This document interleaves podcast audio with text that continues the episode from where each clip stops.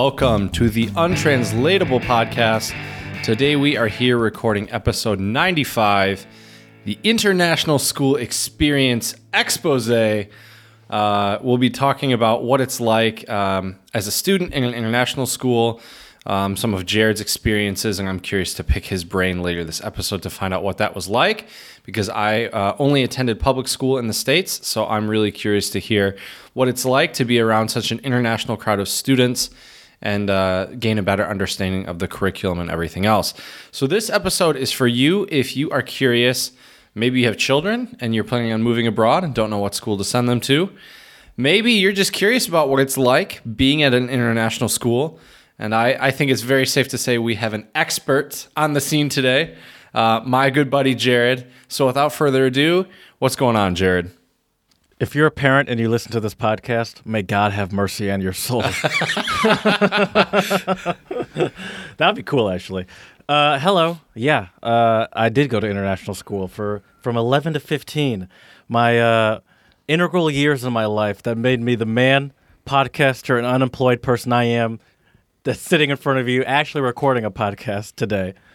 Um, but before we get into that, please, everyone, spread a little love. Follow us on Instagram, Untranslatable Podcast. You could see uh, some cool pics from our experiences in uh, here at Philadelphia, there in Czech Republic, and apparently Switzerland as well. Uh, you can. Oh, you said Czech Switzerland. Does that mean Czech it's- Switzerland? It's I didn't in know the if Czech that was- Republic. Okay, I didn't know if that was in Switzerland or in Czech Republic. We'll get to that later. Yeah, sounds Uh, good. Sounds Follow good. us uh, on Twitter, untranslatable one, the number one. That's where I post episodes, retweet, um, retweet things. I uh, post songs of the pod. You can find all the latest and greatest songs of the pod. Uh, or you can follow us or no, or you can email us, untranslatablepodcast at gmail.com. All those places, email us, slide into the DMs, give us topic ideas, give us, um, give us uh, song of the pod ideas uh, untranslatable ideas. That's that's great too. But if you want to um, really spread a little love, five star reviews on the iTunes and Stitcher. You know, we had a pretty good uh, rate going. Every now and again, we'd get one slowing down, speed it back up. Spread That's a right. little With love. Five star reviews, please, so the world can hear about the greatness that is the untranslatable podcast. Preach, yes, sir. Amen. And moving on. Uh, so it's so Czech Switzerland is in Czech Republic. Correct. So Czech Switzerland is on the northwestern border to Germany. And so Okay. there's Czech Switzerland. And then over the border to Germany is um, Saxon Switzerland, which is the part of Ger- Saxony, which is that area in Germany. And for our listeners out there who are not uh, checking out our Poppin Instagram page, I posted a couple photos and a few more to come from Czech Switzerland. And I have to say, it is the most, some of the most beautiful views I have seen. Um, these rock formations are out of sandstone and I think maybe also basalt. Um, and they're absolutely beautiful and breathtaking. And they have um, this one spot that's very, very famous. In Czech, it's called uh, um, Pravčická Brana, which is like, um, oh man, I, I don't know how to translate Pravčická. It's it's like a gate. Basically, it's a rock, like it's a gate or like a a bridge, but it's made of rock and it's really, really beautiful. Mm-hmm. Um, I'm and yeah, looking at so it I- right now. Yep. So I went there with my mentor and her son and his wife, and they showed me all around Czech Switzerland. And I have to tell you, man, in a way, I felt like I was back home because we were in small villages, and so that was, you know, I come from, I would, you know, actually Dexter. Now, oddly enough, it's considered a city, which I don't really understand, but it always was called the village of Dexter, and uh, that's where I'm from. And so it was nice to be in villages again. Also, the nature there was uh, just stunning. I mean, I felt like I was going through like a mountain fairy tale or something, man. It was great. Yeah, I'm actually looking at the pictures right now, and it is great. Um, so why Czech Switzerland? What's that about?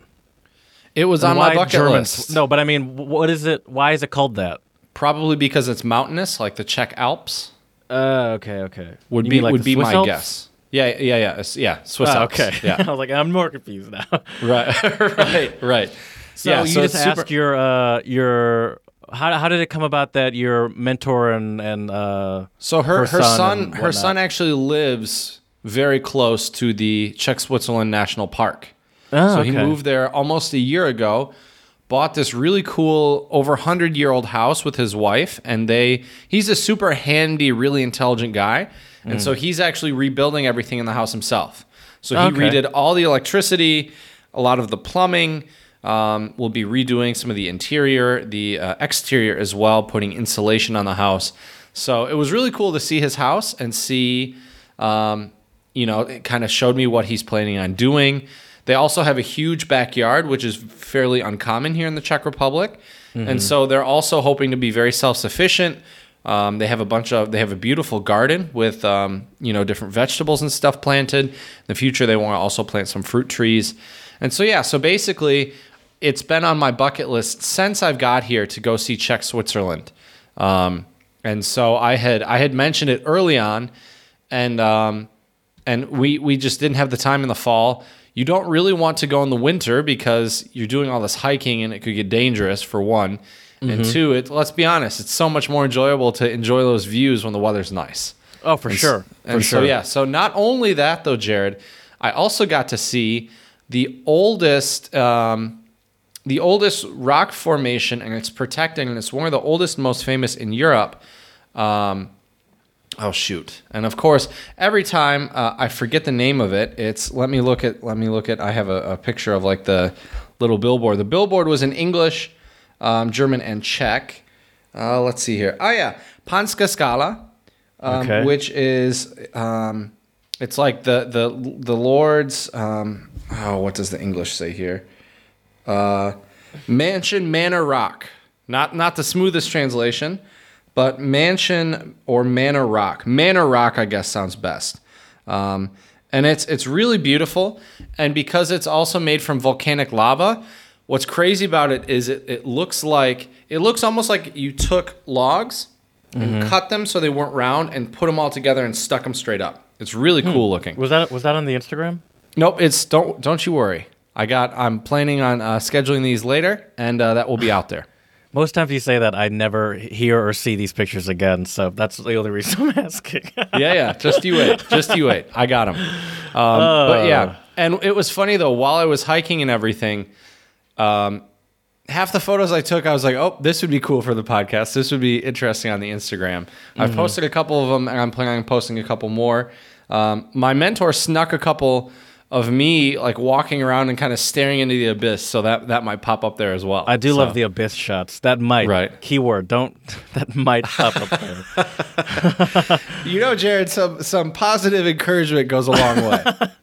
I feel bad sometimes, like constantly asking you to do stuff because I was like, if he doesn't want to do it, just don't don't ask him to do it. He doesn't want to do it. Um, I had a pretty fun weekend too. Is that all you have to say about Yes. Czech Switzerland? Yeah, I mean, I could go on, but it's it's it's not really worthy until until uh, the listeners check out the Instagram. So so Okay, we'll move on. check out Yeah, the how was- Instagram, everyone. How was your uh, chamber concert? Speaking Feel of checking cultured? out the uh, speaking of checking out the Instagram, you can't see a picture of the Red Velvet Hall. Do you? I assume you saw those. of course, And uh, you just, even just that, I put a little clip on our story. I know you saw it. That like Mm-hmm. 10 second clip of that guy playing. Oh, it was great. I've probably listened to that like 10 times. nice. But anyway, Nice. um, so this concert was. Uh, I go to these. I guess you call them chamber concerts. That's what it is, isn't it? yeah, yeah, I'd say chamber concert. And this guy, he's a doctor. Uh, he puts them on in his house, and that's, for example, you guys remember uh, Michael Zupstrom. That's where I found about hi- found out about him. He put on a concert of some of his pieces. There have been other musicians, you know, that he does. I don't know, six or seven a year. And this one was specifically for him. So the guy you saw on our Instagram, because I know you went to our Instagram and looked at it, everyone. um, Spread a little love. He is the one that puts on these concerts, and usually he plays occasionally, but usually he's just like the producer of them. But he's, you know, a big musician. He's been playing piano since he was in like college, I think, and he's like in his 60s or 70s now, so a long time and he's mostly been a big jazz player, improv player. Later in his life, he got into classical music. And just within the past two or three years, I believe, he's got into composing. And so he put on this concert, and it started, it was about two, a little more than two hours, you know, with the intermission. The first half was him playing some assorted, sh- pretty short pieces. I have the uh, program here. Playing some assorted short pieces from some of his favorite um, composer, some of his inspirations. So he played uh, Kinderszenen, which is childhood scene or ch- scenes from childhood. And wait, wait, is that is that Schumann? there you go. There Ooh, you go. all right, all right. Can you can you can you give me give me the compositions and I want to see if I can guess more of them. Okay, well, from he played a lot of different acts from Kinderszenen. He played Foreign Lands and People, Curious Story, Pleading Child, Happy Enough, Childhood Dream, Traumerei as they call it, uh, Child Falling Asleep and the Poet Speaks. He also, well, it's going to be kind of hard because, oh, well, he also played Opus 116, number 2, 4, and 1. okay, yeah, no, I'm not gonna be able to like- guess that It'll be a little difficult. Yeah. That was uh, Brahms, uh, Brahms uh, works. Johannes Brahms. Okay, good. Do you know the connection between Brahms and Schumann? Yeah, wasn't. He talked about it during. Um, Oh shoot, I'm trying to remember their age now. I think one of them was the other's teacher. Yeah. Yeah, Schumann was Brahms' teacher. Brahms right. was was young, and uh, Schumann was older than him, obviously.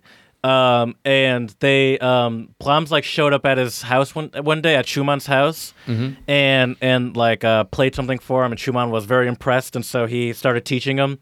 But Brahms passed passed away pretty young, and You, you um, mean Sch- you mean Schumann? was it Schumann? Schumann. Bra- Brahms was an old man. But I thought Bra- we just said that he was the one that. I thought we just said Schumann wasn't- taught Brahms, Yeah, Schumann taught Brahms. but Brahms The was teacher died, or or was Brahms the teacher? Brahms lived have- to be an old age, my man, because the Brahms Okay. that most of us know has long white hair and this epic beard. And speaking speaking of Brahms, if you're curious about uh, music in Vienna, check out our travel tips episode dropping on Saturday, exclusively focused on Vienna. And Brahms was actually the music director of the Musikverein, or I guess the, the I don't know how to translate that music club of Vienna. I think Schumann was the one that died young. So maybe I, I got it backwards. Maybe I misunderstood his story. So Schumann, maybe Schumann was the student Oh, no, of you're Brahms. Right. That- you're right. You're right. You're right. So, um, the weird, the, the interesting part of the story was yeah. So it was Schumann that passed away. Brahms uh, um, said he would take care of Schumann's wife and family, Mm-hmm. which of course led to a uh, uh, Uh-oh. a, a affair. No, I just guess it's not affair. He's dead, but uh, he ended up having a romantic relationship with uh, Schumann's wife. and she was also quite the pianist, I'm pretty sure. Yes, that's very true. She is also a pianist. And um, yeah, it was just interesting to hear him talk about the stories. He knows knows a lot about these, but I guess they are his inspirations. So he probably was did a deep dive. He's also a very like um, he's like a very at least from what I've heard like sensitive and not but the the guy that put on the concert, Dr. Right. Cantor, and he's a very like smart and analytical person. He you know he's very creative. He's composing music and loves to play piano. Right. But he's also a doctor, so he has that mix of both the left and right brain. And so he also played a um uh, oh I'm let's I'm sure you can guess this one. Number 2 Minuet. no, uh, he. That was by uh, Maurice Ravel. Yeah, I wouldn't have guessed that one. The girl with the flaxen hair. No idea. That's Debussy. Okay. Uh, anyone can whistle. That's a very different time period. No, no, yeah, no idea. Stephen Sondheim. Oh, Sondheim. Okay. Someone to watch over me. Not. I always feel like somebody's watching me, but somebody to watch over me. who, who is that by? Uh, George Gershwin, Oh, oh, okay. and then uh, Okay. Somewhere Over the Rainbow, which I'm sure everyone's heard before, by uh, Harold Arlen. And so that was the first half of it, and that was just going over you know his inspirations, and you know he's a great pianist, so it was very interesting to hear. The second part, he played the stuff that he composed himself, And how was it? and it was impressive. Okay. And so um, he had, you know, he's been working on this for about two years, and now he's actually trying to find. So it has. Oh, actually, he he actually wrote out this like this is the part of the program, and it has out like his like what each act means. I'm not gonna read all of Okay. it, but it, it's four different acts, and it's essentially um, like three different love stories that all kind of happen at different periods of time, but uh, Interesting. Okay. like sort of relate to each other in theme and, and it's almost like this person in this one story also represents this person in the other story and so he actually is looking also for someone to write the uh, like write a um uh like a screenplay of it he's also Oh, like interesting. you could very much hear his Sondheim inspiration in it too like through that sort of like um dialogue through the through the music. You could really hear Mm-hmm. that, where it's like you know you hear one thing and then like a a the repetition of it, but that's slightly different, almost like you know. I mean, they say like that a lot of music. Oh, there you go. They say that a lot of music where it's like there are questions and answers and how you write the music, Mm-hmm. and you can hear that in almost a dialogue sense. But he's just playing music, and Okay. so he did some of it in piano, but some of it he's like one of the sections was had a strong tango and Argentinian vibe to it. He did not play that on piano, but what he did do was he wrote out the instrumentation for um, trumpet, trombone, keyboard, guitar, and clarinet. And he had it all like written out and all the music written out, and he played it from his computer, like that section of it. And uh, it, it was a little weird to me. I found it. I almost wish he didn't do it. A lot of people found it very impressive because compositionally it was very impressive.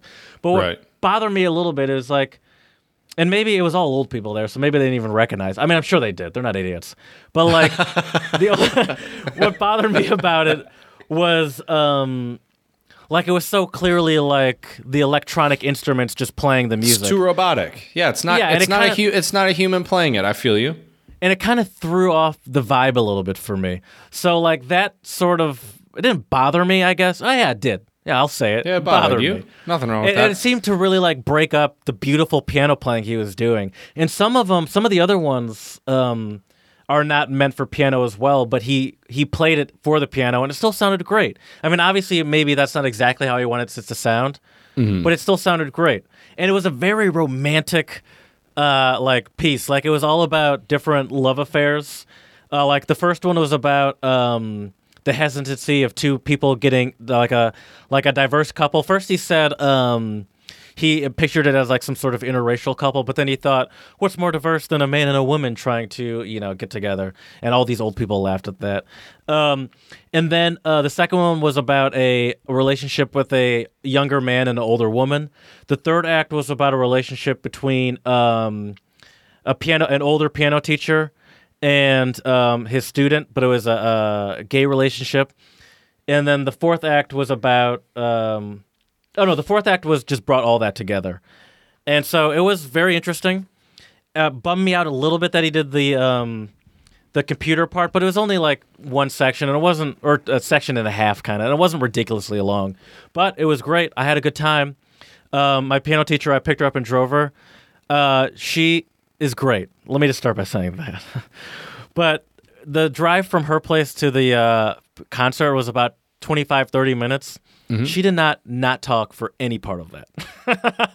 I believe She's it. just a very out, like very talkative person. Gregarious lady, huh? Yeah, very loquacious. Okay, nice. But it was a great time, and she was very thankful. And uh, it was an inspiration. I love going to these things because it's especially when um, you know I love going to all of them, but especially when it's like composers, like whether it's that guy or Zupstrom or something like that, because it's just so cool to see not only their creativity and like the intensity of their work and how much and it's cool to watch them perform it especially on such a small stage where you're right in front of them because you can really see the emotion and how much they relate to it. But also um you know it, it makes me want to go home and practice for like six hours you know? It's like oh i, I want to Sure. do that someday and so I, I I enjoyed it very much and uh, i always enjoy these things And you So, very uh, well could do that, Jared, for sure. Oh, well, that's I, true. I want to I want to add my my two cents or my three cents to all this. So number one, um, I I completely agree with you. You know, I remember when I was uh, studying music in undergrad, I had to do a couple um, orchestration pieces where I would either take a symphony and break it down to a quartet, or take a quartet piece and blow it up to a symphony. And when you hear the playback on the computer, it just it sounds too precise and too robotic, right? Um, and so so I agree with you with that. Um, and then also, I think it's interesting that you mentioned, you know, he played the pieces that weren't necessarily for piano, but he played them. And I'm, I'm assuming because he's a pianist, that's probably his main outlet of, of composition, right? I mean, that's why so many composers use pianos because you have such a huge range musically. There's what, 80, 88 keys? Is that right? yeah yeah Okay. yeah it's very versatile with with Right. the the tones and and what's the word octaves and how high and Yeah. low you can go for Mhm. sure Yeah, yeah, the range. Exactly. yeah range that's what i was Um, looking for And then, um, but my last question this isn't really adding my two cents, but I'm just curious what did you learn from the experience? What did you take from it? Hmm. Um, as it, it, it dedication. That's one.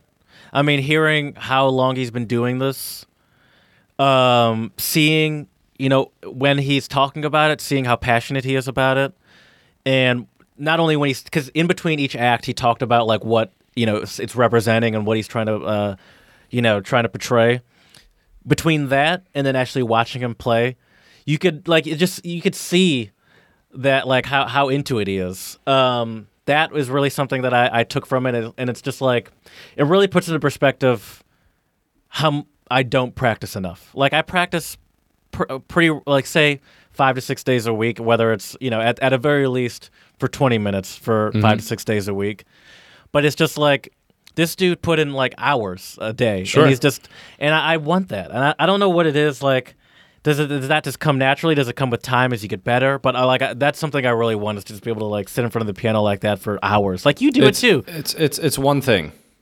One th- well, two things. Two things and two things only. Discipline Mm-hmm. and just the fun and the joy of it. If you because I noticed when I started studying music, I took it so seriously that I started to not enjoy it as much. Because for me, it was something more. I mean, look, at the end of the day, we create music to say something, to feel something, to enjoy something, to um, you know, to, to share our feelings with others, things like this, right? And when when you, it's I'm not saying that if you're a uh, composer or an instrumentalist or singer or whatever that you shouldn't take it seriously. I think by all means you should. But if you're taking it so seriously to the point where there's no more joy in it for you, why are you doing it? Right. And so for me, the the big thing is joy. I mean, I sit around, um, and for any of our listeners out there who play guitar, invest in a guitar stand and put that right next to your couch, because although playing guitar while you're watching TV or doing something isn't really regimented and disciplined practice. I think it's still good to have the instrument in your hands. And sometimes I've come up with some really cool musical ideas just by, I, I like to call it noodling, just by kind of noodling around on my guitar. I think you got that from Gypstrom.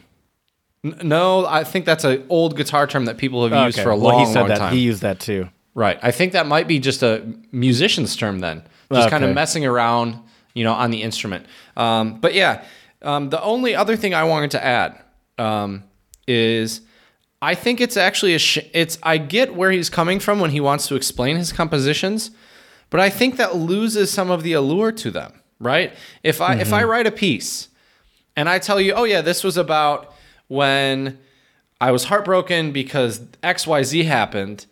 Um, it doesn't really in a, in a way it doesn't really give the listeners their own opinion about the piece, right? If I tell you this is about a gay couple that were a piano student and a piano teacher, um, that's then what goes into their mind. But I think the beauty of music and art is that it can be interpreted in so many ways. I agree with you. And not only did he talk about, uh, well, also, not only did he talk about in between each act, but in between, each, like each act had a couple scenes. Each in between each scene, he explained it, and I did think it was too much.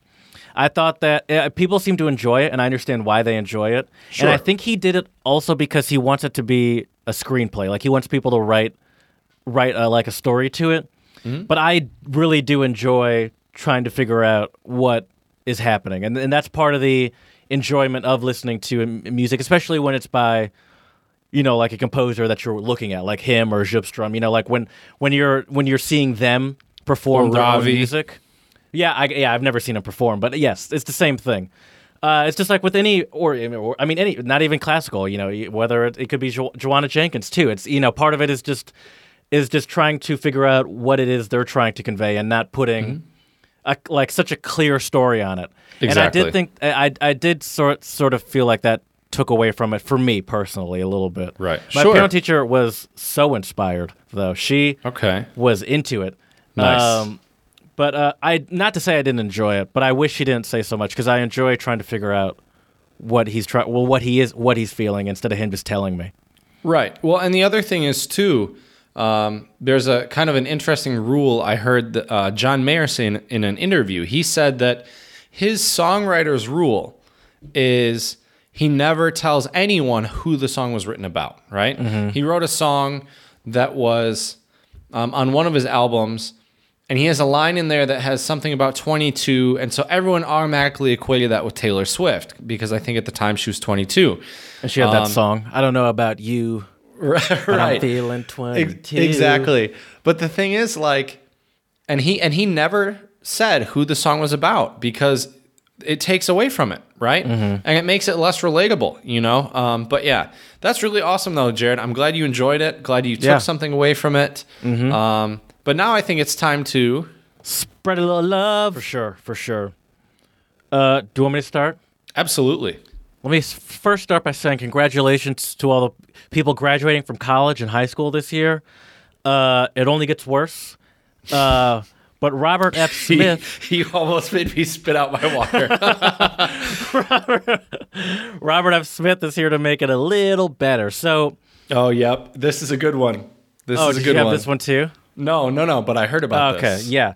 So it's so funny. First, well, I'll, I'll explain that later. But um, Morehouse College, uh, Robert F. Smith is a investor, uh, entrepreneur, philanthropist, all the all that good stuff. Millionaire. Uh, or billionaire. billion- uh, billionaire. Sorry, billionaire.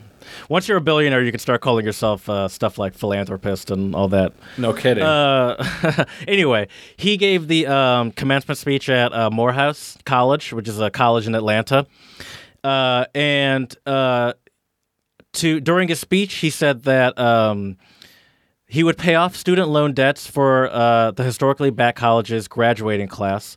The total uh, covered, the total amount covered for the 396 students is up to 40 million dollars for 396 students. How crazy is that? First It is wild. But for a billionaire, that's just pocket change. That's true. That's true. And for all those other 396 people, for uh, probably a good portion of them, that probably could stay with them till they die. Right. Yeah. and uh, he said that he's going to uh, pay it off, and he's paying off all these people's graduation debts. And so that a lot of these, all these students, 396 of them, are you know that's about as big of a weight as any that can be lifted off of you while you're sitting in your graduation. Oh, definitely. Uh, because that's that's something that uh, weighs over people forever. You know, you you know, you start Right. making a lot of money, but all it means is oh, you, you still have to do that math and like, all right, how much of this do I have to put out of take out of my pocket and, and you know pay off this college debt? And uh, Robert F. Smith, philanthropist, investor, baller, is uh, sure. paying off all these people de- all these people's debts, and I think that's awesome. That's a hundred percent baller status right there. Yeah, that's Yes. that's great. And you know, Jared, what the number one factor for success for millennials is right now? Avocado toast. That's number two. Oh, okay. Number number one is um, e- e- either either their parents paying paying for their education or paying off their loans, or having a small amount of loan debt. Like my my goal, I do have some loan debt. My goal is to pay it off within. The plan is for ten years. My goal is to pay it off in five. Yeah. Um, so I can really cut a lot of that interest out. But for some people, that's not an option. You know, I was very fortunate. Um, my parents helped me out a lot, and um, but f- like you said, for many Americans, they will be carrying this debt for 20, 30, 40 years. Who, who knows Mm-hmm. how long? Um, and it's and it's really a shame, but it's a great thing um, what he did to help these people out. So big sure. shout out. Um, so I was my, um oh no, all I was gonna say was I was listening to a podcast just the other day, and these this couple they both went to the same in-state school in North Carolina, Mm-hmm. and they're forty now. They just turned one of them just turned forty the other day, and he was saying that he just paid off the final amount of his uh of his loan uh like his loan debt, and he went to an in-state school, uh you know in the state that he lives in. And at 40, he just paid it off, and it's Yeah, just, that's- and it's that's just like he was he went to the quote unquote cheaper option, right. and it took him Yeah. till forty to pay it off. Yeah, it's crazy. It's absolutely crazy. How can you get ahead in life when you're still paying off all that money? And a lot of people will say, well, why did you go to college? Why did you take on all that debt? And it's like, at least in American culture, it's very difficult to get ahead. You can do it. I'm not saying it's mm-hmm. impossible, but it definitely is a big help to have a college degree. For sure. Um, but yeah, so my first shout out goes out to the continent of Africa. And, and I guess a smaller shout out to Tanzania as well, because Africa is actually leading the world in plastic bans. So Tanzania um, is actually implementing, as of June 1st, the second phase of its plastic bag ban, where visitors are, and this will be interesting for you, I guess, in case you uh, decide to take another trip to Tanzania sometime soon. Visitors are advised to avoid packing or carrying any plastic bags, as they'll have to leave these at a designated desk in the airport. Um, and so they're How doing hilarious this is that though? Where it's like you're on your way back. It's like, can I get my plastic bags back? right right and then also kenya has had some efforts to make the country cleaner and greener um, and one of the reasons that they're uh, implementing this plastic bag ban is because um, you can see bags uh, hung on trees and blowing all over the place um, and the other dangerous thing about these trees if they're hung uh, these bags hung in trees is um, this creates breeding pools for malaria bearing mosquitoes so believe it or not in like kenya water the penalties like sits in the bag or something. Mm, Yeah, if it rains or anything like that. Oh, okay. Mhm. Yeah. In Kenya, the penalties for ignoring the ban are actually the world's most strict or the strictest. Manufacturers, importers, and distributors and users found with plastic bags can face up to, believe it or not, $38,000 in fines or four years in prison. So there you go. So big shout out to Kenya and Tanzania um, for banning and being strict about plastic bags to make a cleaner, uh, cleaner countries. Mm-hmm. Mm-hmm. Yeah, a lot of countries, a lot of other countries or specific stores now are starting to charge you for uh, if you use plastic bags. As they should. Reuse My, them, uh, recycle them. I, I often bring a backpack when I go to the grocery store. I walk there, and my uh, lady friend recently brought me a bunch of like tote bags to use as Nice. well. So I'm trying to cut out the plastic bags because you know I also feel bad throwing them away, and so like the other option is that they just sit under my. Uh, my sink for, for a long time, and it's like I'm not gonna do anything Right. with these. Really, it's Yeah. like I just feel so guilty throwing them away. right. I have my tote bag right here. Use Nice. this every time I go grocery shopping. Um, nice and sturdy. It's a vinyl bag, and uh, yeah, gets the job done. Don't have to spend money on plastic bags and waste them. So yeah, Mm-hmm. it's absolutely fantastic. The, the U.S. needs to catch up on that. So Yeah. my next shout out, Jared, goes out to our uh, brothers and sisters in England. Uh, that's a terrible accent, but uh, uh, England has uh, um, pledged to plant 130,000 trees across England to combat climate change. Um, so I think this is absolutely fantastic. There was a grant from the government totaling about 10 million um, that has been ama- uh, available, sorry, through the Urban Tree Challenge um, to help fund this plan over the next two years. nice, nice. I would say our lads and lasses. Do they say lasses in England or is that Scottish? Do they only say that in Scotland? I thought that was a old kind of UK thing. Was it? Could be. I don't know. I don't know be. why I even had to add that in there. All right. If I can get my computer to load, then I will um, talk about the next one. We'll see if I can get it to work. Yes. Oh. Yes. Here we go. And my last one goes out to India because India has slashed um, 90%. There has been almost a 90% slash in prices of nine anti cancer drugs in India. Wow, that's cool. So big shout out to India for um, cutting the prices of these um, cancer treatments and medications, something that the U.S. could also take note on. Mm-hmm. Yeah, yeah. Listen up, Skrelly. Skrelly the snake. I think I think he's out of there, isn't he? Yeah, I think he's in jail actually. Good, good. Well, Jared, uh, I think we've spread enough love. Now I think you know what time it is. My favorite. My favorite. Uh, I'll start, I guess. Why not? Go for it. My first one is Hausa, which is spoken in Nigeria and Niger. Haki daka lena shikan soni maka ido. That literally means. Do you know what that means? Just kidding. Uh, the, gra- the grass which you disregard will injure your eye. Huh. Okay. So is this basically like the the thing that you don't pay attention to is most likely to be, you know, will will hurt you or or eh, no? yes. Yeah. Yes. But there's a, I, I'm gonna need to be a little bit more specific than that. The judges want a little bit more. The judges. Okay, I can see that in the Harry Potter closet. the judges are not pleased. All Yeah, right, there's let's not a lot of see here. space in here. I mean, but you're kind on the of right like track. Very much mm-hmm. so. Okay. So it's well, it's kind of like what yeah, what you overlook will end up biting you in the ass for lack of better. I'll give it to you. But Okay. this is what the actual meaning is. No man or thing is too insignificant to be altogether disregarded. yeah. Okay. So you were on the right track, but uh, Okay. I think you got kind of got it the second time. The judges, they're nodding their heads. There, okay, good, good. Well, thank you, thank you, judges. So mine is uh, Portuguese for you today. I thought I would change it up a little bit. Um, Obrigado. This was uh, kind of a. My friend did not give me this one, but I was chatting with a very good friend of mine, Andrea from Brazil, and so I figured why not tossing a Portuguese one today. So this one, and I think you can guess what the word means, Jared. We'll see if you can read between the lines and figure out how it's used. So the word is combinado. Like combination or combined or Huh? something? Combined, very good. But how do you think they use it?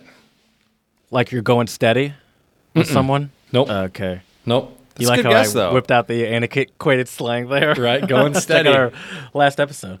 Um, that was not our last episode. Um, that was two episodes ago. Um, um, combined.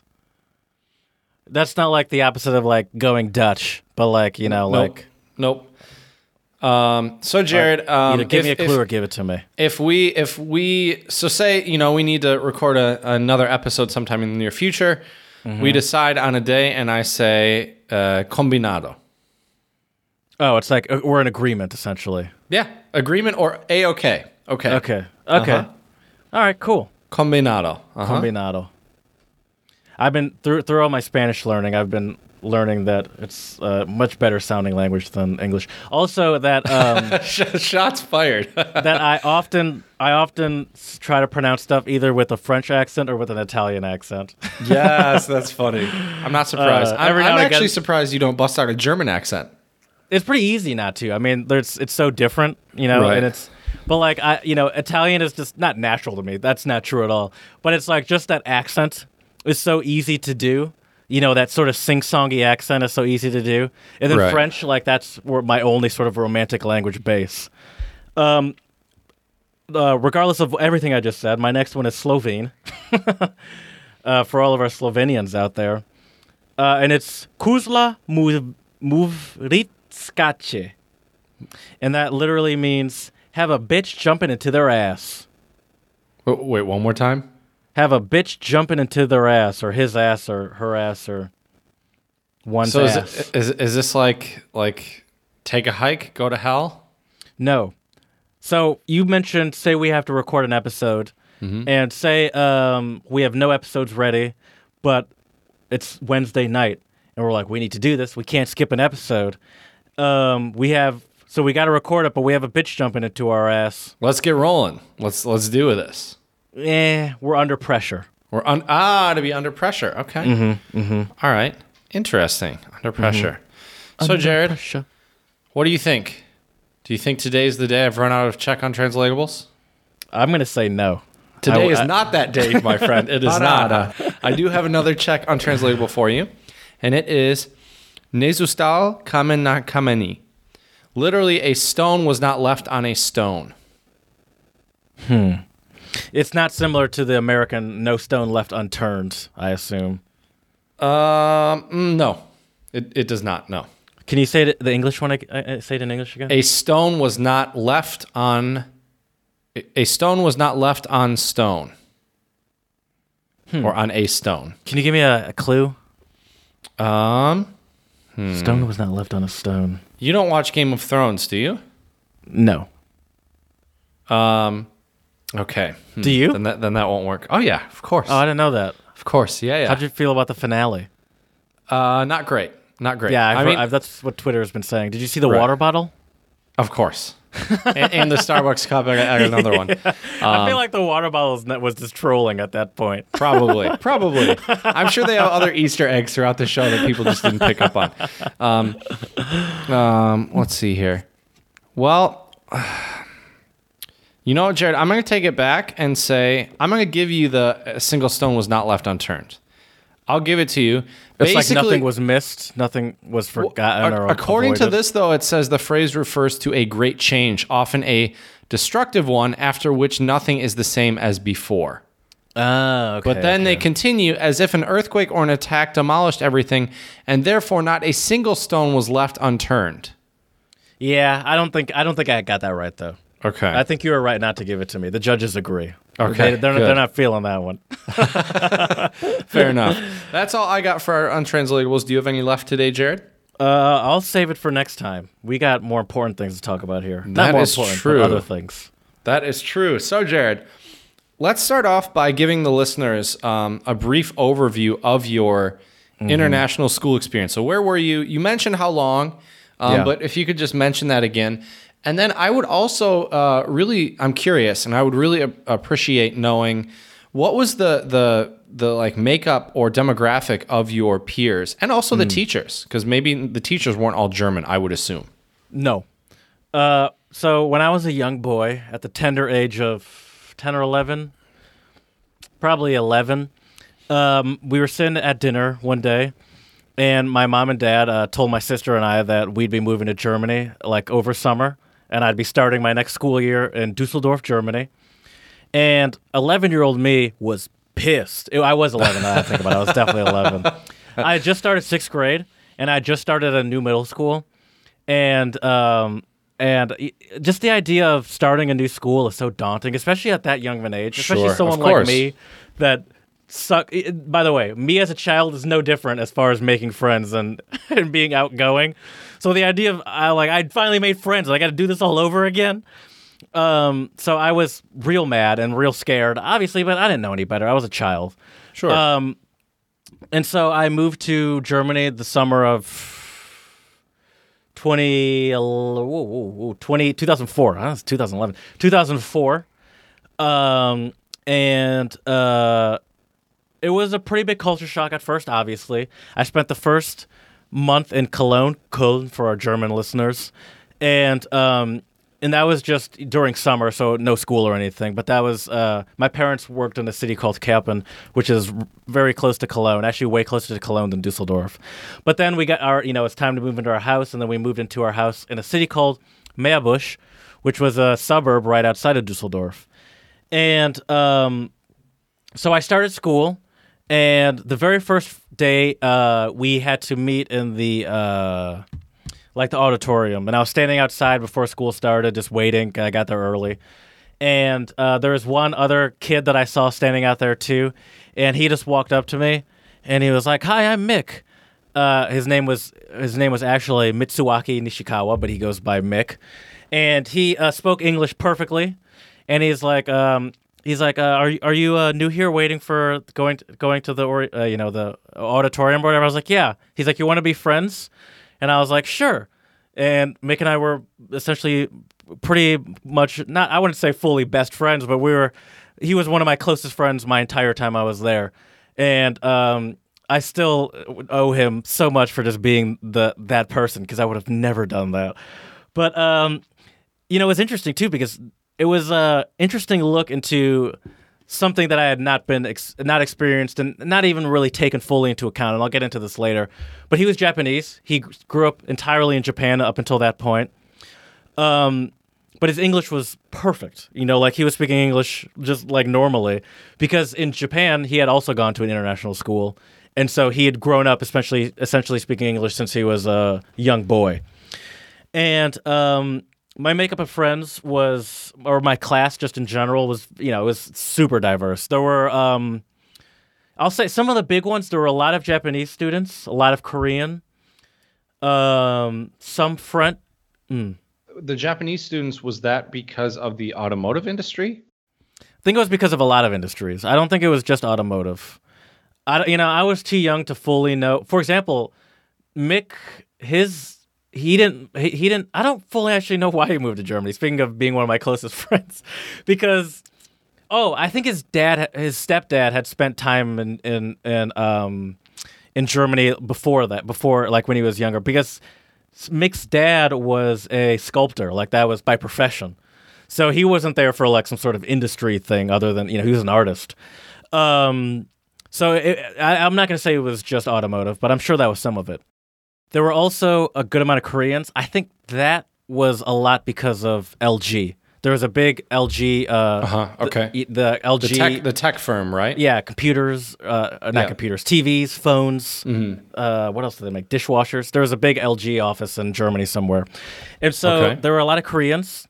I had some British friends, um, some French, friend- Brilliant. some French friends, some one or a couple from the Scandinavian countries, some Finnish, some Swedish. Um, no Danish. I don't think I had any, any. I don't think I knew anyone. No that Danes, Danish, huh? Um, and I'm sure I'm missing a bunch. Uh, oh, Russian, some Russians. Um, a, good amount. A good amount of Turkish because um, you know there's a large Turkish community in Germany. Mm-hmm. Um, but yeah, I mean, any country you can name. I'm sure I've missed a bunch. Some of them probably being my close friends, I've probably missed out. Um, but yeah, there was it was very diverse, and then there was also, as far as teachers go, surprisingly not as diverse. Oh, Okay. some Australian too. Uh, surprisingly not as diverse because there was German teachers were obviously German. That was easy. Right. All, all- most of the language teachers were from that country. So I had fr- I took French as well. Uh, all the French teachers I can think of off the top of my head were French. Um, one of them was my friend's mom. Um, that was weird going to their house. And uh, anyway, um, um, and then uh, a good amount of American teachers. A good amount. Uh, I had a couple from You Australia. gonna hook a brother up with a job at uh, Dusseldorf International School? Well, what they don't even. Uh, I'm a nobody to them now. um, a good amount of uh, British, Australian, New Zealand. One or two from New Zealand. Actually, there was a couple. They were teachers from New Zealand. They were married and they got divorced while uh, they were still there. That was Ooh, uh, that's a little messy. They, I mean, they seemed to get along. It wasn't like they were like yelling in the classrooms or something. Right. But uh, they did definitely get divorced. Um, so yeah, it was just a very diverse group. I'm still trying to think of other countries. Not that it really matters, but just think most most countries you could think of. So can I ask you then what was I'm assuming that the the language of instruction in the the the regular courses like, you know, history or math or science or whatever were English, yeah? Correct. Yes. Okay.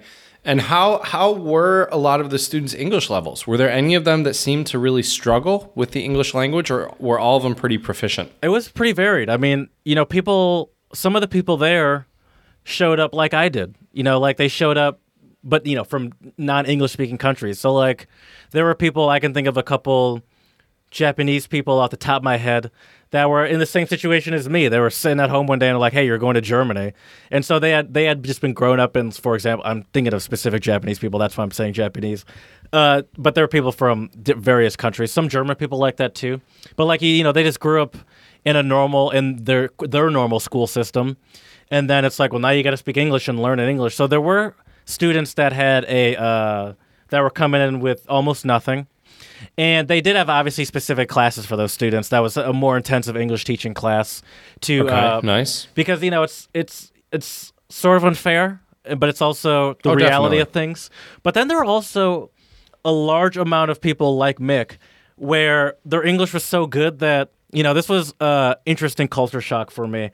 I did have experiences though where, and I learned to stop doing this quickly. I thought people were um, like people's English was so good that I a few few people I just called American. I remember specifically this one girl's like, "You think I'm Ooh, wow. American?" And she's like, and I was like, I don't know, your English is really good. She's like, I'm from Norway. You jerk, Jared. How how inconsiderate. I don't know. I don't. Everyone's English was so good. How like not everyone, culturally insensitive. so I never really experienced accentless English speak, like non-native English speaking before. Yeah. Like uh, they didn't have an American accent, and that became clear later once I became more aware Sure. of different cultures and accents and stuff. right, right. But they had like they were accentless. It was just nothing. Yeah. And, well, I, um, I think they probably learned standard standard English, which yeah isn't British. It's not really American. Um, I I know what you mean. I have a friend, um, and she I cannot usually peg her accent. Um, Right. And for kind of for the same reason. So interesting. So and you mentioned that the kids who were weaker English speakers had classes to catch them up. Yeah. Yeah, yeah, uh, yeah. I was actually, you know, over the how many years, four years that I was there, it was interesting to see some of the people's English progress too. Like there were some people that got there the same year I did, and then you know, a year later, two years later, I'm having a conversation with them. Maybe not a full casual conversation, but we can at least understand what each person is saying, and it's not just mm-hmm. like a um, just like a hand motions, you know. Sure. Gestures. Yeah. I, I think also what helped a lot with that, and this also helped a lot with me learning German, was sports. That was a big part. That was a mm. big help for sure. Now, let me ask you because I know at least in Germany and here in the Czech Republic, sports is a club thing, not a school thing. But I think mm-hmm. the international schools, I'm going to go out on a limb and say I think they kind of do it similarly to the way we do it in the States, where they actually have school sports teams. Correct? We had both. So we had Sportverein, which was sport club, and that's where our school team played against the clubs in the in the in the you know the Dusseldorf area, and that was playing against you know your traditional German teams, and then we also had something called Nisus, which was I don't know what that stands for. Look it up. But we played against. Um, I didn't mean you specifically, by the way. I just meant for our listeners if they care. We played against other international schools. So we played against some of the big international schools. I remember playing against The Hague. We had a huge rivalry with The Hague. They had a very good soccer team, Okay. and it got physical a couple times. Who Um, usually won? let's not talk about it. Okay, fair, fair enough. Uh, and then we uh, Amsterdam, Frankfurt, um, Antwerp. Um, there was one in Sweden. I can't remember what it was called. Um, Did you play any in, in Belgium? Rotterdam. That's Antwerp. Antwerp's in Belgium. Oh, duh, duh. Okay. Uh, Rotterdam was another one in Netherlands. Um, those are the ones that come to mind. And so that was international schools. And I believe I talked about that a little bit because I remember mentioning that I like we stayed with some of the like our teammates' uh, families. That was always uh, it's a little awkward. Actually, you know McMiner, which is on all of my social media and stuff. That came from uh, one of those soccer trips. We did a soccer trip to Amsterdam, and uh, they had like Mick croquettes and all these weird like Dutch foods with Mick Yeah. in front of it, and so we were like saying Mick in at, front of a at bunch of. McDonald's, right? Yes, yes, yes, yes. Yeah, yeah, yeah, yeah. And so we were saying Mick in, in front of like a bunch of random things, like let's get onto the Mick bus. And someone called me Mick Miner, and it kind of just stuck. And I uh, and people called me that for a long time after that. And my mom even calls me Mick Miner from time to time. Not gonna lie, when I first saw that on Facebook, I had seen it so many times. I, for some stupid reason, I thought that was your last name. I I, was had like, how? friends. Right. You're not the only one. I had legitimate friends where I was like, you know, that's not my last name. Like, you know, a year or two into knowing this person, I'm like, wait, what? I feel so betrayed. And I actually heard that exact line from people. right. Um, but yeah, Mick Miner was not my real name. Uh, but yeah, so the English levels varied widely, and I quickly learned also to spot accents even when they don't have a specific accent. To be like, well, their English is perfect, but that's definitely not an American. Like that's that's just Right. like generic. I know how to speak English very well, and uh, so yeah, that was uh, interesting. Uh, it was also great because um, you know that's really where my untranslatable uh, career started. You, you know, I learned a whole bunch of either I learned weird sayings from from classmates. Don't ask me because I don't remember any of them. I was just gonna ask you. Okay. Or- Could you preface that? or people would say like sayings directly translated, and we'd be like, "What?" Right. Sure. So that And we- happened a lot. we know very well here that that does not work. Yes, for sure, for sure. And so I, I did get a lot of that when I was younger. Um, and it was it was it was a it was a good experience though. It was it was cool. Um, I'm trying to think. Well, um, I mean, there's plenty of other stuff I can talk about, but uh, these are all going to be non sequiturs. Well, I got I got some I got some more questions for you. Don't you worry. Okay, please. So, so you know, we discuss a lot about language here on our podcast, and I'm curious, what was language instruction like for French? You you also had to take German, I'm assuming too, yeah. Mm-hmm. Mm-hmm. It was so what- interesting What, were those classes like? Yeah. because it almost seemed like they were like you had to take German and then you had to take some other language, French, Spanish. I think there were probably other ones too, maybe Japanese. Um, and so you know everyone took German, and German was it was very grammar based, like in America, but there was also that clear focus on getting people to speak. But I don't think it was as hard as like a you know like the English classes that some of the non English speakers had to go through. I think they were way more focused, almost to the detriment of students, maybe if we weren't, I guess, immersed in it. But like, it really was very similar to an American style language class. Like it was very grammar heavy, That makes me a very- little sad. Not gonna lie. but I don't think there was a need to put that focus on speaking because we were already immersed into it. I think it made sense in in the time Yeah, where it's like that's fair. we don't really need to teach you how to speak it. Like you're gonna you you can't avoid it. You're like so you're, you're so we're gonna teach you how to speak it properly.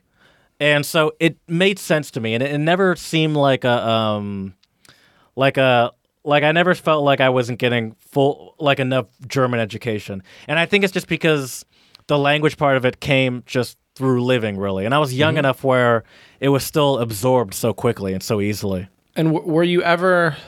Did you ever have that kind of language anxiety? We've talked about it when I first moved here. Oh, dude. um, where you would go places and you, and you would be really afraid to speak because I feel like though at 11 Oh. you, you know what I mean I feel like when you're young like that the the the fear of sounding stupid isn't quite as inside you as as you get Yes. older You're right. Now, I didn't have that fear, really. But I did make a lot of mistakes. well that's that's a part of the process there's not really much you can do about it yeah, no, I didn't have the anxiety. And especially since, like, you know, sometimes it was like trying to be part of conversations with friends because there were a lot of Germans at the school as well. And so it's like they'd be speaking in German and like I'd want to be part of that. And so I'd say something. And then you get that hard roast on like, what are you talking about? I remember getting roasted from, I can't remember his name now. Uh, but I remember getting roasted by this one Korean dude that spoke German fluently, and like I tried to say something in German, and he's like, "What? Like, You're supposed to be on my side, right and I was like, "Oh, it turns out he speaks German perfectly." Uh, sounds like my side of the untranslatable podcast every episode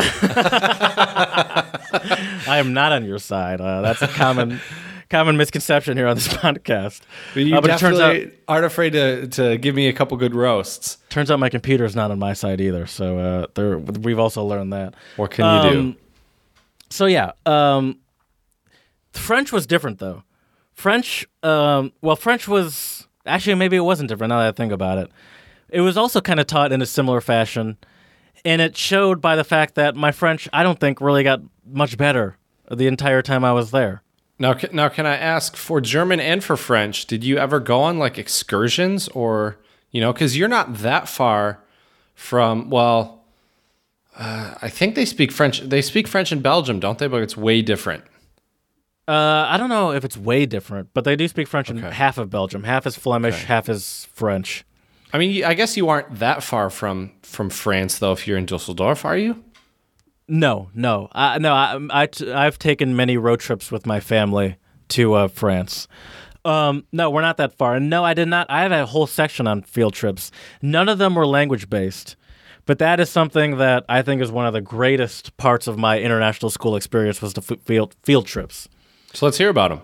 So I went. I did go to Belgium. Funny that you bring that up, but not for language. So I went for like history classes and stuff. So we Okay. went to like where the Battle of Bulge was. Oh, cool. And so All we right. did like a lot of World War II related stuff. Um, we went to the Netherlands. I don't fully remember what that was for, but I remember walking through Amsterdam and walking through the red light district and, and being like 14 and being like, this is an experience. no, Um, no kidding. No kidding. we did this trip to Switzerland. I don't remember exactly what city it was. Um, and forgive me, I was a child, everyone. Like, but um, I do remember specifically it was like sort of like a camp. So like I cool. remember making Okay. making tea with uh da- with uh, dandelions, not dandelions. What are the yellow ones? The yellow. That's The yellow dandelions. Oh, that's dandelions. Sorry, I was thinking those were the blowy things. I mean, those are also dandelions as well. Do those turn into the yellow flowers? Oh well. Well, I think that I think I, we learn yeah. something new every day here on the Untranslatable right. podcast. The, also, I like how you call them the, the blowy things. So we made flour, or we made tea with the leaves of those. Uh, I remember uh, camping out. I I learned that, and I'm still not sure if this is true or not. But I remember learning that marshmallows were illegal in Switzerland there. Wait, what? And so we, I don't know if they still are. Don't quote me on that. But I just remember learning that, whether I was right or wrong. And I remember hiking through the Alps, and Oh, that was really cool. And it was like we stayed in like those sort of like summer camp esque cabins. You remember those things? Yeah. Oh, yeah. And that was really cool. And then our school did a ski trip every year. I didn't go every year, but I went one year, and that's what I've talked about before. Where the one year I went was to Südtirol, which is in Italy, but that was a weird experience because they speak German there, Yep. and so I was in Italy, but they were speaking German. Uh, and so those were some of the big ones. I remember. Uh, I may, I'll, maybe if well, I will do it because I will remember. I'll post a picture of me uh, as a young child sitting in a wooden shoe Yes. All in right. the Netherlands. I got to dig up some old pictures from uh from oh, back I'm in the sure you have some gems. I'm sure. Oh, I definitely do. I definitely do. Uh, so yeah, field trips was a big part of it. And that was really cool. I mean, being able to take these trips to all these countries that, for the most part, I hadn't been to. Um, what I found interesting about my time there, you know, this is all stuff that I'll I'll preface by saying a lot of the stuff I've learned in hindsight, and not really, uh, not really on the job, you know, because I think I was too young to really think about this. But a big part of it is like there still is, like we're still outsiders, no matter how comfortable we get in a sense. Not outsiders. This is a weird way to put it, but you still kind of feel like outsiders, even if you get very comfortable in the country. So even after being there for years, like we got comfortable and used to it but like there was a strong american community and japanese and korean and whatever sort of Right. uh, nationality you were that was very powerful and i i got i don't know if this was planned or if just lucky but one of my closest friends still to this day uh, we lived in a big house but it was a duplex so split down the middle and my neighbor was Akash, and he uh, and his family, the Godboles, they um, became like very close friends. He was two years younger than me, still is two years younger than me. That hasn't changed. Um, and um, down the street from me was the Butlers. They were also American, and they now live in California. The Godboles now live in Boston. And then one of my other close friends lived in my neighborhood, not not that close to me, but he was like a walking or biking distance away. The uh, Clements, Matt, was, uh, and my my sister was actually friends with his brother Daniel, and um, all three of our families, especially the Butlers and Godboles, uh, we had we had a very tight knit relationship, and and um, two of us, me and the Godboles, it was first the Butlers, then me, then the Godboles that came in. Oh, excuse me, Matt was actually there before all of us, the Clements, and it was interesting to see how like my parents like used them as like a, like as resources and how they learned from them and how like it seemed like they became a lot more comfortable having that sort of safety net where it's Oh, like it how do you find this or how does this work or how do you do this and it's like oh we got you Right. and so uh, they became very close friends. But I um, also had a lot of like, um, you know, obviously friends with just the locals. And so we played, you know, soccer brought. Soccer was what brought everyone and everything together for me. Like that was the Sure. biggest like connector. And so we played a lot of soccer in our neighborhood. A lot of it would end up with just me like uh, oh, and they're actually a British family across the street from me. Now that I think about it, I don't remember. What, oh, the Wilds. But um, soccer brought everyone together. So like in, in in front of my house, there was like this big sort of parking lot, and there was a wall on one side and a wall on another that were like almost you know the same size, perfect distance. Those were the goals. Oh, And nice. like you would just people would just show up, and um, I had uh and like so that that was a that was really cool, and that was also a great way to make friends with, and another way that had nothing to do with school to improve my German. You know, some of them spoke German fine, or excuse me, spoke English fine. Some of them didn't. It was all varying levels, so that was great. And uh, you know, just playing soccer, I cannot stress enough how much that really played a role. right. Um, and uh, yeah, and uh, I'm trying to think. That's. Would you have any more questions? Because that's really all. I have some other things about coming back. That, but that's really all I have about being there. Well, I I, guess think of off the what top of my what head. were some of the differences that you noticed while while being there, whether they be cultural differences, differences in the way things were taught. Maybe Hmm. it was still very similar to uh, like an American school. I have no idea. Like I said, I've never uh, been a student at an international school. So what what are some of the similarities? Excuse me, similarities and differences between American um, American public schools um, versus uh, the international school in Dusseldorf. I think because we were so young, there's not many I could think of except for one. Okay. and we've talked about this a little bit. The um, the Asian students, Korean, Japanese. There were some Chinese students, not a lot, but there were some. Were way more respectful in class. Like they were quieter. Okay. They were um, less likely to like talk in class. But I think once you got to like the, um, but I think a lot of that also changed because they got so used to the environment and because it was such an uh, international group. But that was a big one. I think the teaching was pretty standard to what you'd be used to because um, so because the teaching was the teachers were there were a lot of American teachers and just because there was a lar- very international group of teachers uh, appealing to a very international group of students. And so I think one of the most surprising things is how quickly I actually got used to it and how it wasn't as far as the school aspect goes, it wasn't that different. One thing that was different though was that uh, and I didn't fully experience this because I left at the time I did, but they did IB. Do you know what IB is? Yeah. International Inter- bac- Baccalaureate? Yep. There you go. and that um, starts really in 11th grade, like the actual IB. And what it is is you have to choose three higher level classes, which are sort of like advanced classes, and um, three standard level classes. Something like that never made me realize how bad of a student I really was because I had the hardest time choosing what would be the three like higher level classes I would take. And not only do you have to choose it, but your teacher has to approve that you could do it. Right. And that Do you think you would have been approved? I mean, I went through the process because, like, I okay. found out that I was leaving like midway through tenth grade, but I still had to go through the whole process. Right. And some That of them, kinda like my teacher was like, "Eh." I mean, I guess you could do it. Uh, and some of them, they're like, one of them, they were like, yes. Two of them, they were like, I mean, you really want to do this? I was like, I don't know what else to do. What? What uh, else is my other option? what? What? What were? What were the classes or the the, the track you wanted to go? Had you His- stayed? History, Okay. English, like English lit or like what? Yes, yes, yes, Okay. yes, yes. Okay. How funny would that be if it was just learning to speak English in Right. ESL class? English, motherfucker. Do you speak it?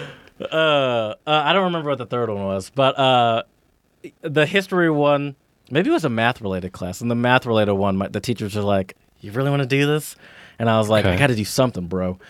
Um, something that I thought was really cool that I did in tenth grade. That I don't know if we really have something similar to this. We had a practicum, which for Okay. two weeks we got to. There was a list of companies to choose from. It's an And got to- internship for our listeners out there that don't know what practical Yes. means. And you had to do an internship for like a two week internship at a company.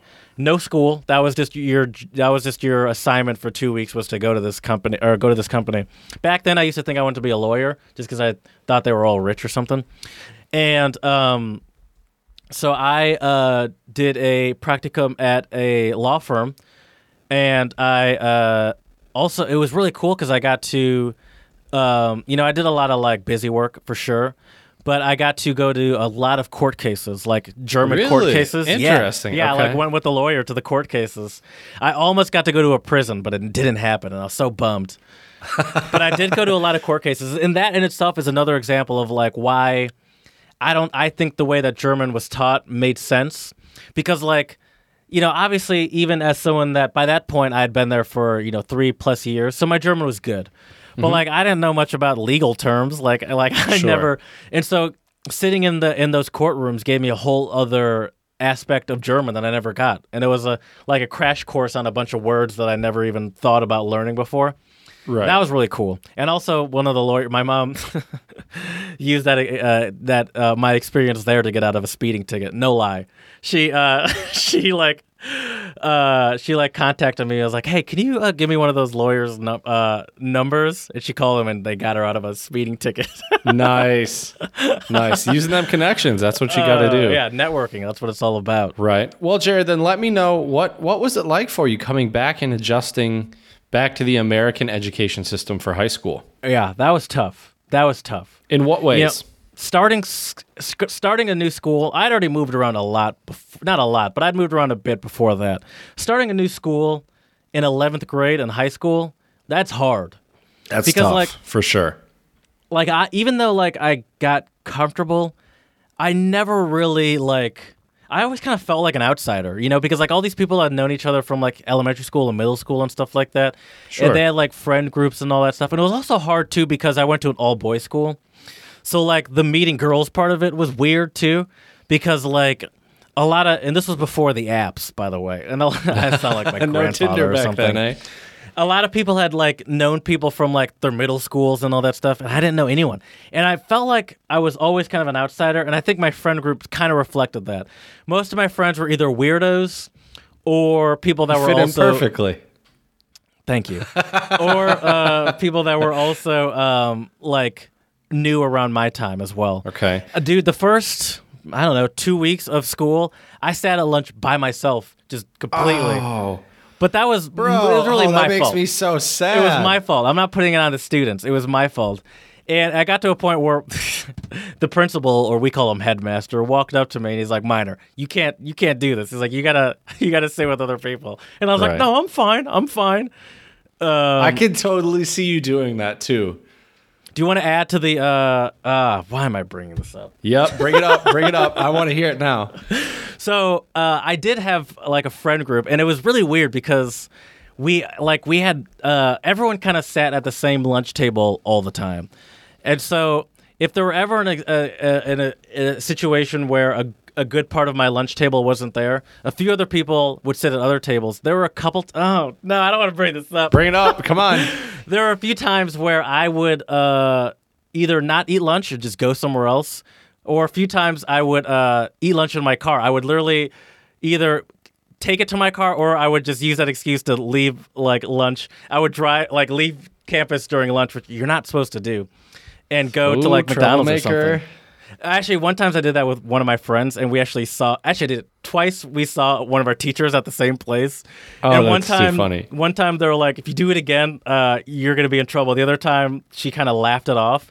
Right. Um, but those two teachers were very good friends, and they were talking about. One of the teachers brought up, "Hey, remember that one time I saw you at uh, blah blah blah?" And the other teacher was like, "Wait a second, I saw him too." oh, that's great. That's great. um, but yeah, no, it was just like it wasn't. I don't want to make it seem seem like I was some like full like I wasn't. I had a bad weirdo? time. Well, I was a full fledged weirdo, but I wasn't like a full fledged outcast or anything like that. Right. Like, like I had friends and stuff, and like on the weekends I had friends to hang out with, but like it, I never really felt like I fit in. You know, like it always felt like I was just like a um, sort of like uh, the new kid, and. Yeah. I actually asked before I, I went to like a all boys private uh, Catholic school. I asked over summer if I could go to a public school. Well, I don't remember which, but one of my teach- one of my parents was okay with it. The other one's like, no, you're going to go to this school. I really don't remember who said what, but um, I really did want to go to a public school. I thought that would I I never done that before, and I thought it would be a, a change of experience and one I've always wanted. And I It's get it. interesting. I can t- I can Yeah. tell you that much. It's interesting. And in my head, I was like, it'd be so much cheaper. What do you mean you don't want it? right. well, they just want the best for you. I, I get it. Um, yeah. Actually, speaking of which, I would have gone to the school that uh, the the person that started us doing the uh, travel series, Alex Yaw. She went to Seaholm. Uh, Aha, that's the school I would have gone to. I lived in Birmingham when I came back. Interesting. Interesting. Mm-hmm. I, I can I can totally understand though too about the when you come back you feel like you don't belong. Um, I, I kind of felt that way a little bit when we came back after Vienna, to be honest, because Yeah. you have these experiences that no matter how interested and engaged the people are in your stories of your experiences, they'll never experience them or truly understand it unless they've gone through something similar, right? Mm-hmm. And how many high school kids in the states can say that they spent, you know, what what was it, four years at an international school? Yeah. in Germany, right? So it's it's tough, um, and and also like you said, especially high school is a difficult time in general, let Mm-hmm. alone when you come there and you're brand new.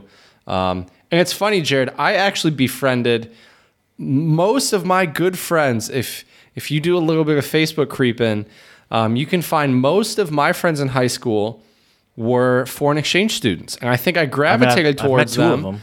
Um, right. And I think I gravitated towards them in a way because I felt kind of like Mick did, where I was like, these people don't have friends. I'm also curious about their culture and would like to learn, you know, about their culture. And um, so, yeah, some of my best friends in high school, Lassa was from Germany, Felix was from Germany, um, Alejandro was from Spain. Robert. Um, Robert, well, yeah, well, I guess Robert, I consider he him different exchange because he wasn't an exchange student. But yeah, my best friend uh, throughout high school was my buddy Robert from Chile.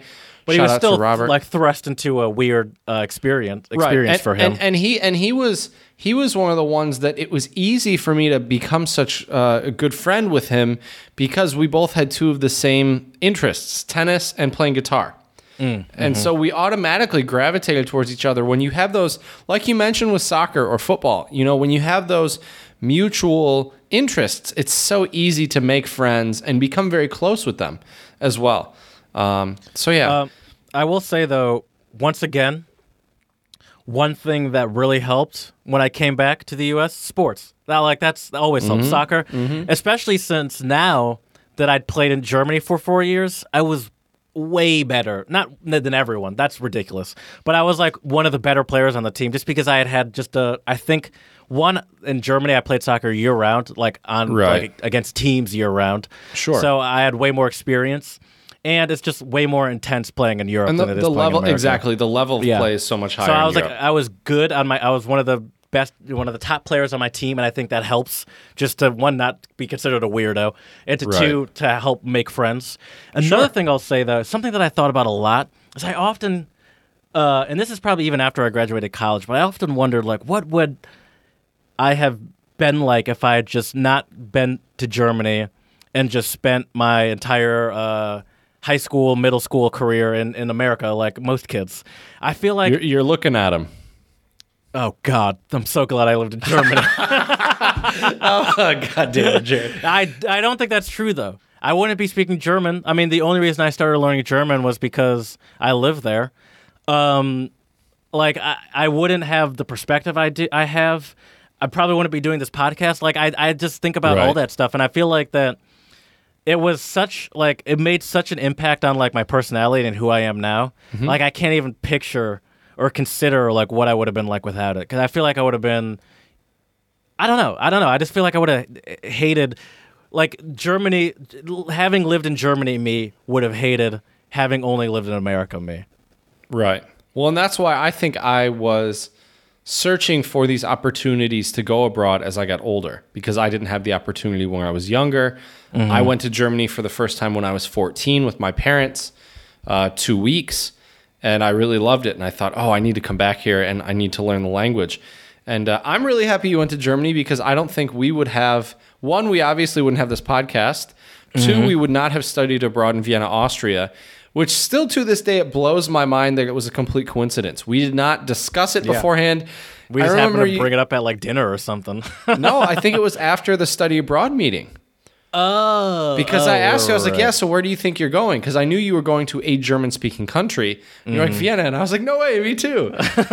so it was it was good. And I think it probably gave you less culture shock, maybe also less of a honeymoon phase. You can correct me if I'm wrong, but when you went to when you went to Austria, because you Yeah, had you sure. had been there and done that. For me, it was I think I might romanticize and glamorize my time abroad in Austria a bit more than you probably would because it was the first time for me really living abroad. Whereas for you, you know, it was your your second time living in a German speaking country.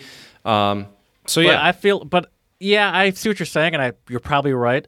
But I think a lot of that has to do with the fact that you're also there for a year and I was there for a semester. I feel like I would romanticize it way more if I was there for the whole whole year. That's true. Because yeah, it wasn't my first time being thrust into like a, a new country like that.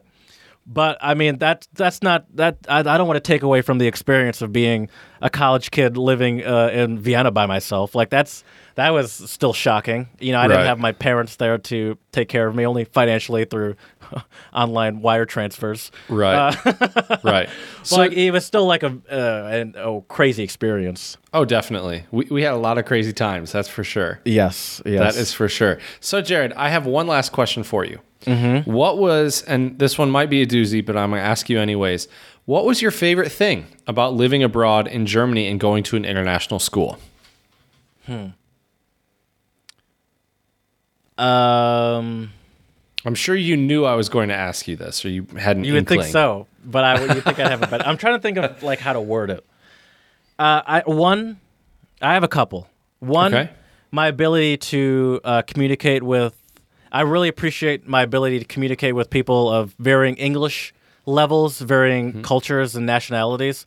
Like that's something that you know I learned, as I mentioned, in a variety of embarrassing and difficult ways. Sure. But I think that that is something that still is very useful today. Like I, I'm, I've been in so many situations, bro, where like I listen to some American, like well, for example, when I was in studying abroad and I went to France for that project through my through our college. Sup de venti or whatever. Yeah. Um, so many experiences where like you hear an American speaking um, speaking English to a non-native English speaker, and you're just Mm-hmm. so much more aware of how unaware Americans are and Yep. how we how Yep. we carry ourselves. Like that was really the first time I was aware of one how loud we are, two how fast we speak, three how unaware we are of it. like Mm-hmm. Yep. and Yep. four how even once we're aware of it, nothing changes. Yeah. I've So become was- hyper aware because of my job as a teacher, but I think otherwise I wouldn't be so aware. Right, right, right. Uh, so that one was a big one for me. And two, honestly, and this is going to be, I'm f- full Chad cheesiness. Yes, I love it. How, how not different we really all are. Like once, Yes. Because- yes. I am loving this. because like I, I, it was just like an, it, it really just felt like normal school to me. Like I didn't feel like after I don't know, it wasn't even that long to to like you realized I was like this is just school. Like it's not that big of a deal. And like especially as kids, you know, like kids are are kids. And like even though, you know, maybe you realize at the beginning that some of the Japanese students were more respectful in class, but it's like, yeah, but once we get out of class, they're still all kids doing kid shit. Yep. Um, and I, I think it really um, that that was a big uh, eye opener for me because I think you know part of the um, part of my fear when I first heard about it was like I don't know how to like interact with these people like I don't know what to expect and it's like there's nothing to expect it's like it's just like it's it's it's very similar but um, I don't know and I think uh, one thing that I, I cherish to this day and also I kind of regret but I cherish the fact that I had such a wide variety of friends uh, I mean, in my closest just friend group, one of my friends, Victor, he was a weird kid. Actually, I saw him in New York a couple years ago, but uh, he he was always a weirdo. And we had a friend group. My main friend group was Mick, uh, Kay, Victor. I'd say Nick Barone, uh, Nico, Kevin, and in that group there were uh, a German person, one half German, one half Italian no, excuse me, two half German, half Italian, one German, two Japanese, one French, me as an American. Oh, see, uh, Korean. Um, and it, I just, and it was just like, it was just, I, oh, English, Phil. Yeah, I just loved that wide variety of, uh, oh, an American, Philip, another Philip. Um, no, excuse me, that's his brother, Peter. Uh, I just loved the the variety of, of, of people I met, and and it. And once again, as cheesy as it sounds, we're not, not we're not that different. No, like I would agree. it, we quickly, at least we. I mean, I quickly just like you know, it's not like I had to act any different. Right. you Um, could just be you. Yeah, I love that. It was great. Which leads us into another direction, which is our song of the pod this week, titled Du bist anders, You Are Different, by um, Annenmaya Kantereit, AnnenMayKantereit, sorry, which is a German group. Um, and I think they're absolutely fantastic. And um, yeah, so the song is called Du bist anders, You Are Different. And I guess the first thing I have to say about this song is the uh, singer's voice is so unique, and I love the way it sounds. You took that. You took. You stole it from me. Sorry.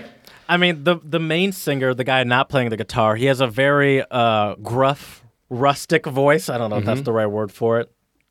I'll allow But- it. Why not? but um it's, listening to them harmonize together was so unique and so it, it like you for when I first heard it, it for the, I'm gonna admit there was a hot second where I was like, ooh, ooh, that's a weird combination because it is a weird combination of voices because the um the guitarist he he harmonizes with them and he has I would say a more I don't know traditional is the right word there's no really such thing as a traditional voice but his is like a not as gruff and not as it doesn't stand out as much as um the main singer but when they harmonize together it has such a makes such a unique sound and it's not your typical just like oh these voices fit together and make one sound. Like they're still both very unique but it still it fits it works and i thought that was so cool listening to them like at first when i heard the song when i heard the song i was like all right that's a good song i like the guitar i like that it looks like they're at the great wall of china or something but um it- look at our, the video on the Song of the Pod playlist to understand what I mean by looking like they're at the Great Wall of China. But then when they put them together, I was like, ooh, was not Mm-hmm. expecting that. And I, I thought it was so cool. How did you find these people? Did you, is this a random find or have you heard of them before? I've known about them for a long time. Hmm. But this one, I, I hadn't heard this song before. okay. And yeah, his voice is just, it's so, for lack of a better term, I think it's very penetrating. Yes. I think Yes. it's very, like, it's a type of voice where you, you hear it and you pay attention to it. It mm-hmm. catches your ear. And it's not because it's like this super sweet, angelic sounding voice, but it's, but it's it's clear, it's deep, it's it's a little gruffy, like you said. Um, but yeah, so let's let's go over the lyrics a little bit, Jared. Yeah. So um, I'm going to read some of it, and I want we're going to test your German a little bit. Um, so here we go. We'll just do we'll just do um, we'll just do like a um, a verse and maybe the the chorus. So Jared, du bist anders, du hörst mir nicht zu. You're different. You don't belong to me. Zuhören. You don't listen to me. Aha. Äh, du weißt, ich kann das Schweigen nicht so gut wie du. I don't know what Schweigen means. Äh, Schweigen is silence or to be silent. Oh, okay. Say that again then. Sorry. Du weißt, ich kann das Schweigen nicht so gut wie du. Oh, yeah, you you know that I can't keep silent as well as you can. Very good, yeah. Um, I guess we'll I guess we'll go then the bridge and then the chorus. So, Okay. weil du mir nicht alles sagst, While you don't say everything to me. be, because, but yeah, I would say Oh. because because Yeah, you don't. sorry, I said vice. yeah, yeah. yeah. Äh, frage ich dich nochmal I ask you again, und du sagst nichts, and you don't say anything. and it just repeats that. Okay. So yeah, and then aber ich sehe was in deinem Gesicht Although I see what's in your face, und ich weiß nicht, was es ist, and I don't know what it is. and it repeats. Okay. So yeah, um, but I think the song is really, really great, and yeah, the harmonizing is fantastic. I think there's a lot of different meanings in this. I'm not really sure, uh, hundred percent what they're trying to say with these lyrics. Um, But that's what you love about music, as we exactly, talked about exactly, Exactly. earlier. exactly. So check that out. Du bist anders by AnnenMayKantereit on our uh, Twitter, Untranslatable One, and also our YouTube playlist for many. And the majority of that playlist are international songs in other languages. Um, so we hope you enjoy. I went to um, so there's this place here in Philadelphia called Spruce Street Harbor, and it's on the Delaware River. I think that is. Yeah, it is. And um, they had a salsa night. You know, it's outside, and so there was a guy playing a lot of um, different Latin music. And one of the songs he played, I was like, I feel like I know this song, and I feel like I've heard it. And it was um, the Prince Royce song of the pod that we had a couple of weeks ago. Oh, nice. That's awesome. I literally pulled up the song of the pod playlist and started playing it. I was like, yeah, that's the exact same song. Nice. was Nice. it call on? Was it Stand By Me? That's what it was. Yep. Yep. Yeah. Mm-hmm. Oh, nice. Okay. Well, there you go. So check out our song of the pod, Du bist anders by uh, um, AnnenMayKantereit on our YouTube and Twitter uh, channels. Either go to our YouTube or follow us on Twitter. Yeah, and, and I'll post it on Monday or uh, I don't know when this comes out, Thursday or Friday. One of those days. It'll be out it's there. Thursday or Friday. after this episode drops. Good. So now, um, although my time here in the Czech Republic is sadly slowly coming to an end, still trying to learn the Czech that I can while I'm here. I have a new word for you, Jared. It is mezinárodní. Any guesses what that means? Mm, I feel like it has something to do with the church for some reason, but I don't know why Nope. I do. Nope. Nothing to do with the church. Uh, a good view. Nope. All right, just give it to me. International. Ah, okay. okay. Mezinárodní. Národní is uh, nation or national. Mezi is uh, inter. all the languages I've learned, whether it be French, learning Spanish, we'll get to that in a second. German, uh, you know, a lot of a lot of the words like that. Right. I think it's the same in all three of those languages. or close to it, yeah. Pronunciation right. a little similar, different. but yeah. similar version of all uh, in all three of those languages. My Slavic Spanish word- languages, my man.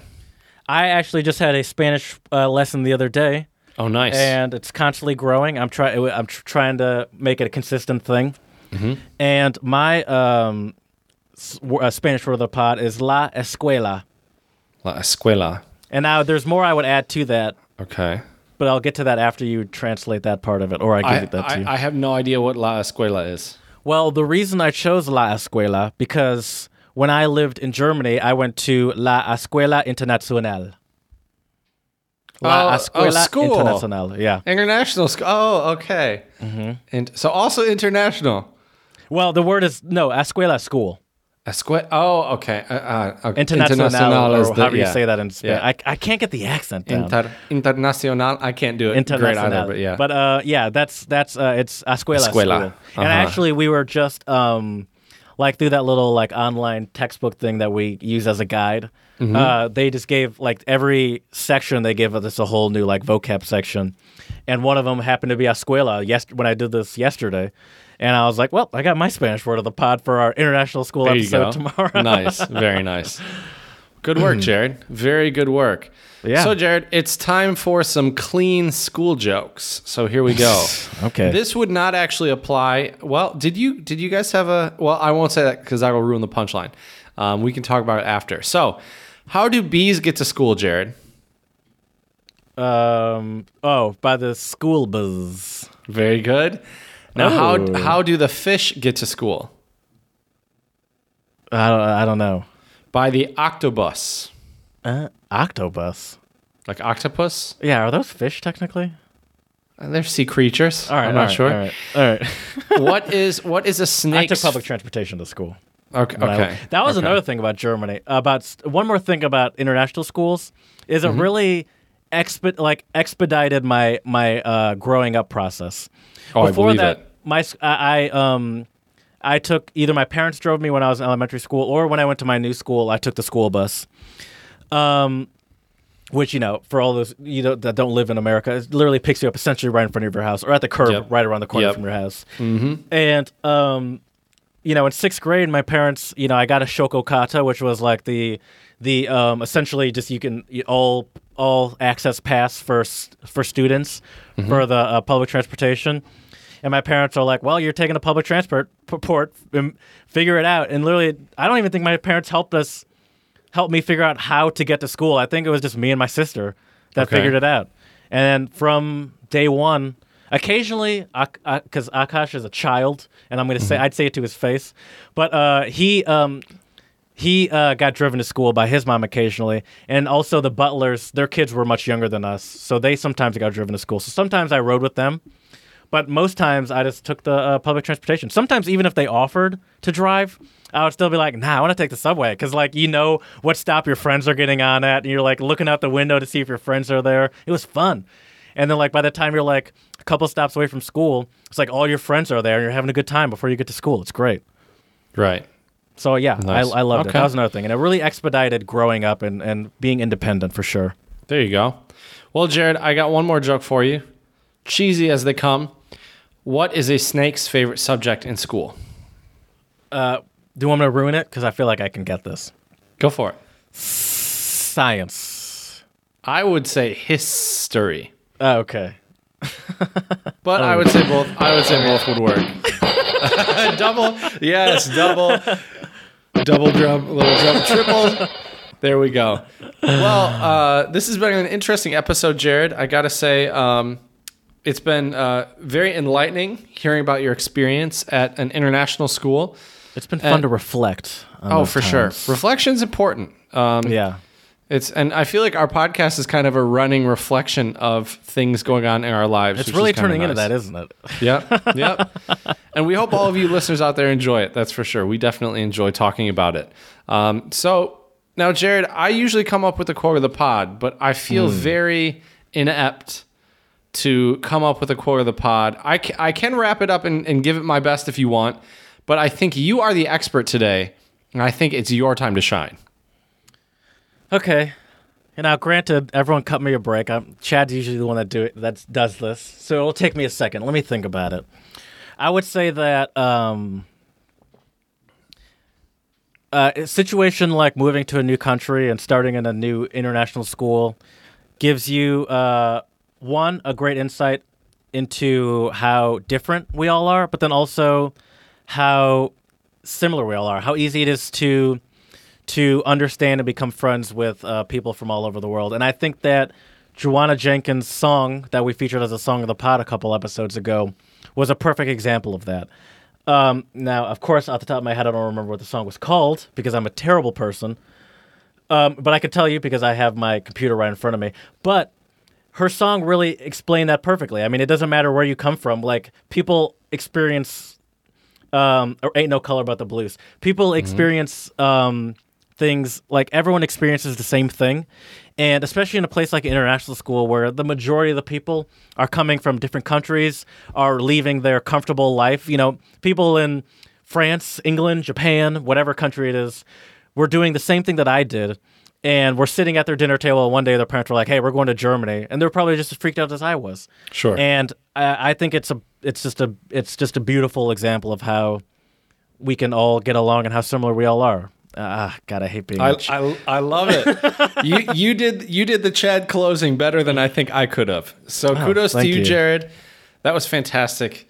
yeah, and. I've I've noticed that too, being here at the Czech Republic. Mm-hmm. You know, there may be language barriers, there may be difficulties. It obviously can be very um, terrifying moving to a new country, especially when you're 11 years old. I can't even imagine. yeah, Um, but, you I think grow it was from it. better though. that I was that young too. Yeah, could be. Definitely could be. Before I really had anything going for me in life. Exactly, exactly. You didn't have a world class podcast back then, that's for sure. oh, what if I did? That'd be great. Oh man, I can't imagine 11 year old Jared doing a podcast. Who would you roast to this level? I don't think. I well, maybe you did I, have I a think you'd be there you surprised. I think there was just as much roasting going on when I was that That's young true. too. That's true. Kids can be brutal. But anyways, we hope you all have enjoyed this international school experience episode. Um, and I really enjoyed uh, being the interviewer and not the interviewee. You this time. That was a lot of fun for me as well. So let us know about your international school experiences at untranslatablepodcast at gmail.com. Also, check out our Instagram, Untranslatable Podcast, for all sorts of random pictures of our travels, our other shenanigans, uh, clips of the pod as well. Uh, I have to give Jared a lot of credit for all the amazing editing and work he does for this podcast. Yeah. And and also do not forget five star reviews on Stitcher and iTunes. We would really appreciate it. Let Spread us know what you think. Spread some love for sure. Let us know if we're also What? Oh, slipping on gator Yes, piss. I was hoping you'd get that. Very good, Jared. Let us know what we could do to improve. We would really love and appreciate your feedback. Ich bin der, ich bin. 18 countries and counting. We hope to bring that up more. So tell your friends, spread the love. And as we say here at the Untranslatable Podcast, Děkujeme a muchas gracias.